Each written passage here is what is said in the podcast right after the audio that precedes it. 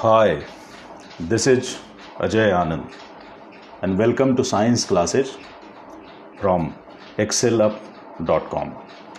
In this lesson, you will learn about ascent of sap, that is, rise of water in plants. You will learn about various factors which together contribute towards the rise of fluids in plants. And they are uh, root pressure capillary action adhesion cohesion and transpiration pull. Let us begin with root pressure. Water enters the cells of roots from soil because of osmosis. Okay and there are numerous root hairs so the presence of a large number of root hairs increase increases the surface area uh, so that more water can be absorbed because of osmosis once water enters the root cells more water in root cells it increases root pressure which pushes the water up. Root pressure is responsible for rise of water up to a very small height. So for small plants like grasses or some herbs, root pressure is enough uh, to fulfill the water need of the plants. But this is not sufficient uh, for rise of water in tall plants like maybe a banyan tree or a coconut tree or even a maize plant. Capillary action. Rise of fluid in a narrow tube uh, is automatic. When a narrow tube is kept uh, immersed in fluid, then what happens? The fluid rises inside the tube. And this is called capillary action why and how it happens you will read about it in your physics classes in case of uh, plants the narrow lumen of xylem it creates capillary action and because of which water rises in xylem tube up to a certain height. Okay?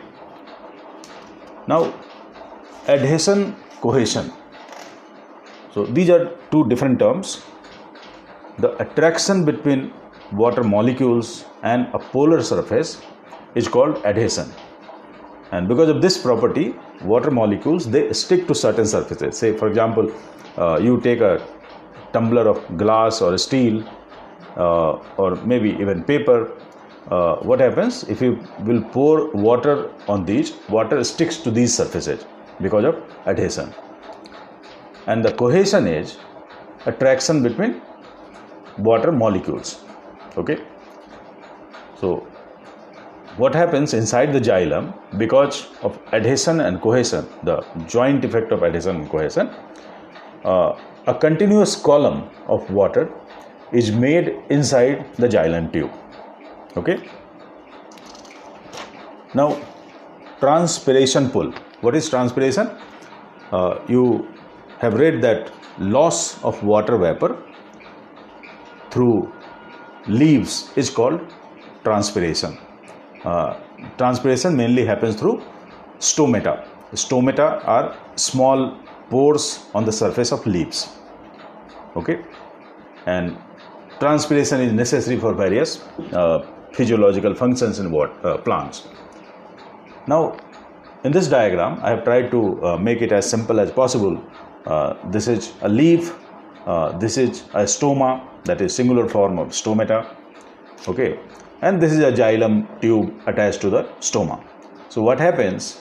Once water vapor comes out through stoma it creates a vacuum inside the xylem tube uh, which is created because of low pressure. And this low pressure or vacuum it creates a suction force. And this suction force pulls the water column from the xylem below this level. Okay so now what happens?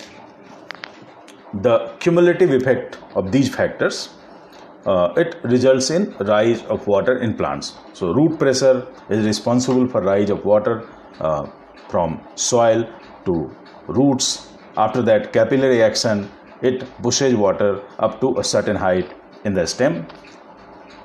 Then adhesion cohesion it causes buildup of continuous column of water molecules uh, inside the xylem tube and transpiration pull it pulls the column of water upward so that water can rise from root to the topmost branch of the tree.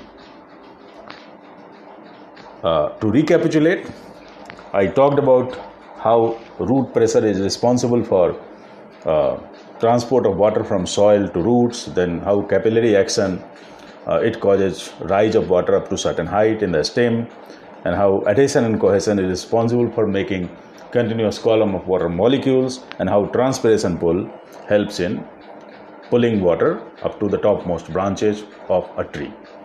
That's all for this lesson. Thank you.